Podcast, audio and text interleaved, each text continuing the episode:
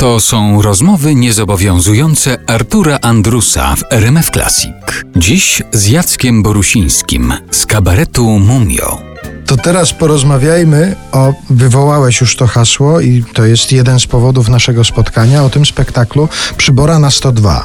Przyznam się, że znając was, to znaczy i Mumio i mhm. Magdę Umer, szedłem na ten spektakl z dużymi nadziejami, ale mniej więcej taki sam niepokój mi mhm. towarzyszył, bo zastanawiałem się, że teksty Jeremiego Przybory w takiej wersji pozapiosenkowej, którą znamy mhm. wszyscy, którą uwielbiamy, bo słyszymy ciągle te piosenki, w wersji scenicznej czy one wytrzymały próbę czasu? Czy to dalej tak śmieszy, jak mhm. śmieszyło kiedyś? Czy teatr da się teraz tak oglądać, jak się kiedyś mhm. oglądało programy kabaretu starszych panów? To znaczy usiąść i tak się delektować tym.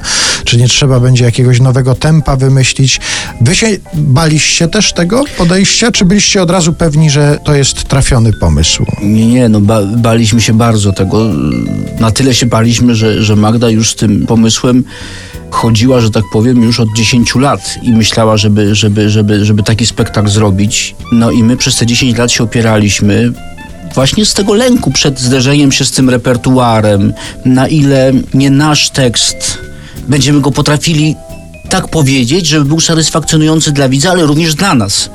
I ja pamiętam, jak graliśmy go pierwszy raz w Och Teatrze, bardzo się właśnie nad tym zastanawiałem, czy te rzeczy, nie wiem, sytuacyjne, czyli sceny, czy one będą śmieszyć, bo mamy, mamy w tym spektaklu trochę kilka takich scen, ale jednym z nich to jest, to jest divertimenta podróżniczego, fragment pociągowy, że tak powiem, i Macbeta i Desdemona, który gram z Jadzią. I się bardzo nad tym zastanawiałem, czy czy nie będzie gdzieś tego poczucia, że to będzie trochę trąciło myszką właśnie, że, że, że wiadomo, jakie dzisiaj tempo jest, że tak powiem, we, we wszystkim, co oglądamy, ale okazało się, że, mm, że cały czas... Yy, że to zostało super przyjęte. Nawet naprawdę z moim, ja, ja, pamiętam to, to swoje odczucie, kiedy byłem za kulisami i Darek z Jadzią właśnie przedstawiali to divertimento podróżnicze i bardzo się cieszyłem, że, że, że pomimo tego, że nie dokładali za dużo, bo mamy taką tendencję, żeby też dołożyć, żeby też naznaczyć to przedstawienie trochę taką mumiowatością, a tutaj naprawdę nie, do, nie dokładali za dużo, a pomimo tego była naprawdę cudowna, cudowny odbiór publiczności. No ja byłem wtedy właśnie i rzeczywiście te moje wszystkie obawy się rozwiały natychmiast i uznałem, że to jest coś fenomenalnego, że wy świetnie pasujecie do tych tekstów, że ja nawet się zastanawiałem, ile tam jest mumio, ile jest przybory, bo